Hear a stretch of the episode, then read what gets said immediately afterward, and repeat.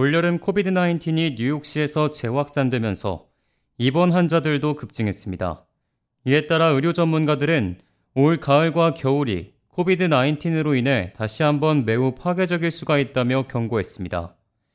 의료 전문가들은 이번 가을과 겨울이 전염병이 다시 확산될 가능성이 큰 가운데 이를 예방하기 위해서는 추가 백신 접종이 매우 중요하다고 밝혔습니다.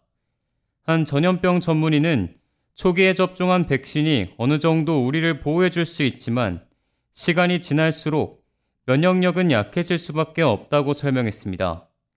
그러면서 이전에 코비드 나인틴에 확진이 됐고 별다른 증상이 없었던 사람일지라도 이번 변이 바이러스는 얘기가 다를 수 있다. 이번에는 증상이 나타날 수 있고 우리가 코비드 나인틴에 대해 예측할 수 있는 것은 코비드 나인틴이 예측 불가하다는 사실뿐이라고 덧붙였습니다. 이번 가을과 겨울 시즌을 대비해 제공될 백신은 한 번만 접종을 하면 되며 구월 중순께 제공될 것으로 보입니다.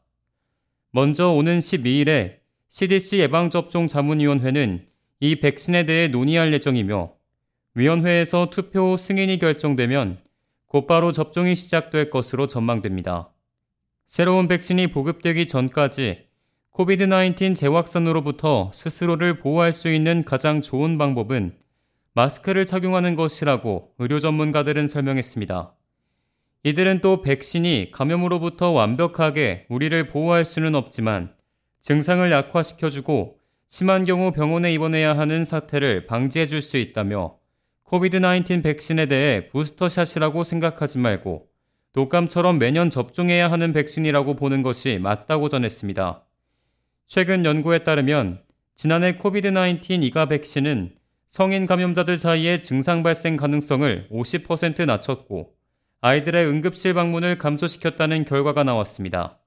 이러한 결과를 토대로 씨디씨는 백신 작용을 추적합니다.